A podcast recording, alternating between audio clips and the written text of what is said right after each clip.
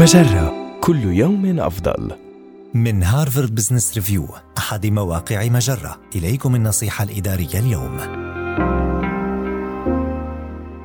هل تخشى أن تفقد وظيفتك؟ جميعنا نقلق من الفشل أو جعل الآخرين يشعرون بخيبة أمل أو من الطرد أو التسريح. لكن قد يبدو هذا النوع من القلق خطرا عليك وعلى مسارك المهني. وإليك بعض الأسئلة التي قد تساعدك على تحديد إن كانت مخاوفك مستندة إلى حقائق أم لا. ما هو الوضع المالي العام لمؤسستك وقطاعك واقتصادك؟ إذا كان الوضع المالي لشركتك أو توقعاتها سيئة أو كان اقتصاد بلدك سيئا فقد تكون مخاوفك واقعية. أما إذا كانت توقعاتها جيدة فستكون وظيفتك في مأمن.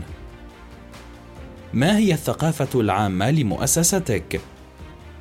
إذا كانت ثقافة شركتك منفتحة وموجهة بالتقييمات، فستعرف على الفور إن كانت وظيفتك في خطر. كيف يفكر مديرك وكيف يتصرف؟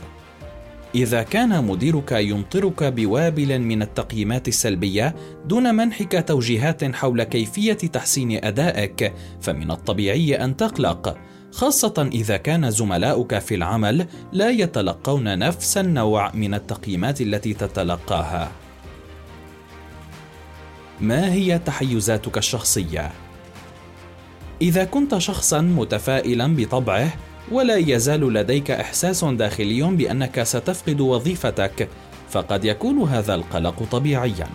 لكن إذا كنت شخصا متشائما وتتوقع الأسوأ دائما فتعامل مع مخاوفك بشأن فقدان الوظيفة بكثير من الشك. هذه النصيحة من مقال هل تنتابك مخاوف بشأن احتمال فصلك من العمل؟ النصيحة الإدارية تأتيكم من هارفارد بزنس ريفيو أحد مواقع مجرة. مصدرك الأول لأفضل محتوى عربي على الإنترنت. مجرة كل يوم